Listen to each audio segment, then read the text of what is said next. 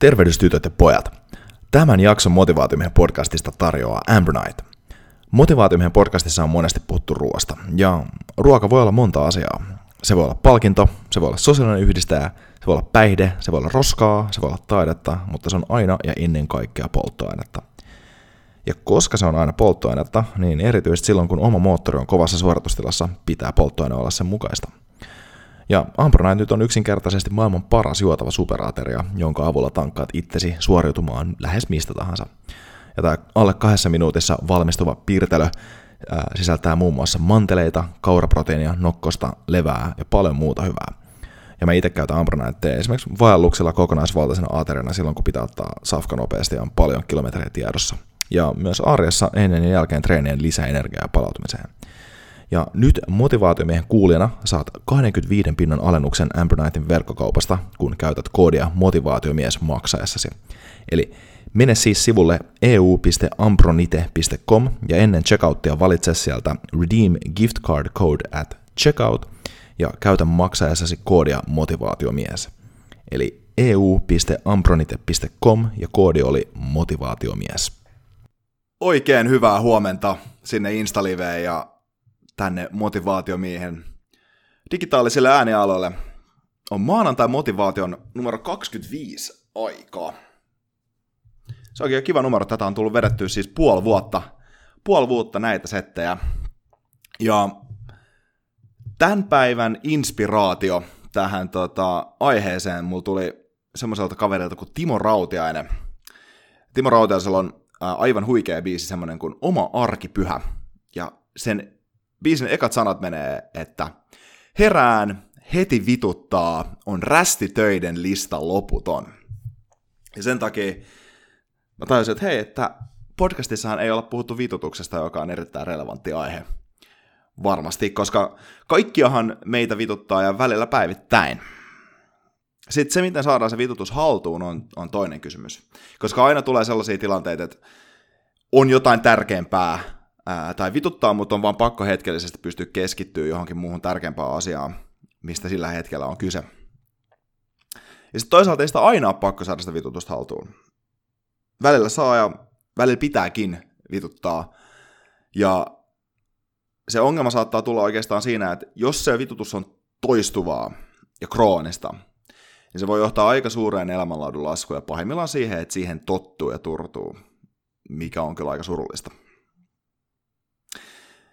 Ja yleisellä tasolla, jos miettii taktiikoita vitutuksen korjaamiseen, niin silloin voisi sanoa, että hei, et, no niin kuin aika monen muunkin asian elämässä, niin siihen pätee se, että syö hyvin ja nukkuu hyvin ja treenaa. Aika lailla pääsee aika pitkälle. Eli nämä perusjutut yleisesti. Mutta tänään mä oon listannut tähän oikeastaan kuusi taktiikkaa nimenomaan tähän vitutuksen fiksaamiseen. Ja, ja tota, tietysti noita, että syö hyvin ja nukkuu hyvin ja treenaa, niitä nyt pystyy käyttämään kaikki asioihin.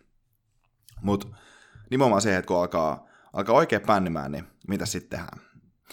No, taktiikka numero ykkönen vitutuksen fiksaamiseen on vähän tällainen niin kuin calm under fire tai calm under vitutus sääntö. Eli siinä vaiheessa, kun se tulee se paskafiilis, siinä vaiheessa, kun alkaa vituttaa, niin kun oikein, oikein tuntee sen omassa kehossa, että alkaa, alkaa vituttaa, niin älä missään nimessä reagoi siihen – se on kaikista huonoin asia, jos lähtee siihen vitutuksen fiilikseen reagoimaan.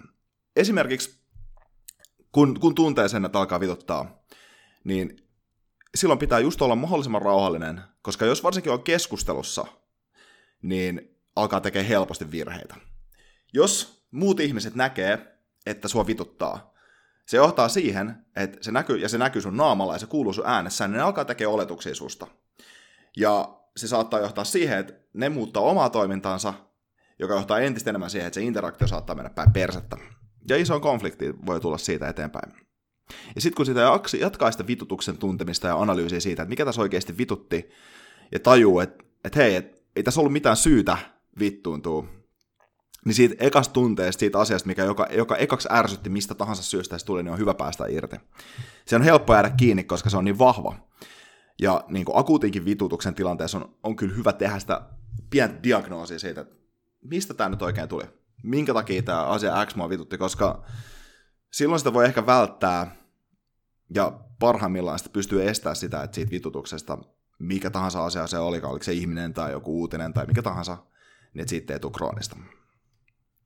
Okei, okay, eli sääntö numero yksi oli calm under vitutus, eli, eli ei, ei, ei reaktiivisesti toimi siinä vaiheessa, kun alkaa vituttaa.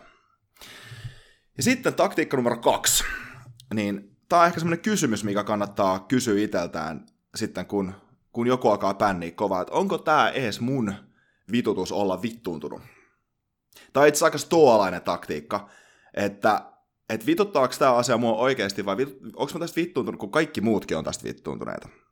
Tästä voisi hyviä esimerkkejä olla vaikka sää, Trump, poliittiset mielipiteet ja poliitikot näin yleensä, joidenkin julkisten käyttäytyminen tyyliin. Ja sitten kaikki, kaikki mikä liittyy kateuteen, niin on just tällainen esimerkki, että onko tämä edes mun, mun vitutus olla vittuutunut, koska helposti ärsyttää toisissa ihmisissä mitä, mitä, mitä niillä on, mitä meillä ei ole.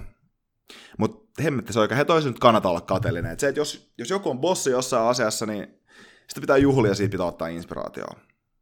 Joten jos tunnistaa sitä kateutta ja siitä johtuvaa vitutusta johonkin toiseen henkilöön, niin ehkä kannattaa itse asiassa tutustua siihen tyyppiin entistä enemmän. Jos niillä on jostain kateellinen, ehkä niitä voi oppia jotain. Vielä tämä yleinen asia kanssa just tähän näin, että hemmetti aikaa, että, onko, että, jos, että voinko mä kontrolloida tätä asiaa, mikä mua vituttaa. Niin jos ei, niin sitten siinä vaiheessa niin se ei ole sun vitutus. Ja siitä ei kannata, siitä ei kannata olla vittuuntunut. Silloin vaan levittää enemmän pahaa, pahaa ympärillä. Jos semmoinen asia, mitä ei pysty kontrolloimaan, niin antaa sen syödä omaa menoa. Okei. Okay.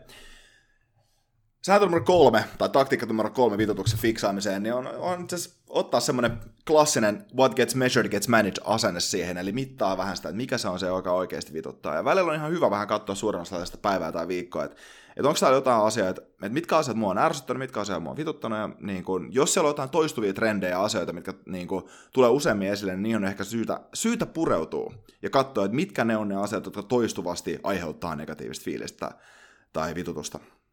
Mä itse oikein usko siihen, että, että meistä kukaan on vaan negatiivinen tyyppi tai meistä kukaan on vaan niin kuin, äh, vittuuntunut luonteeltaan. Ei.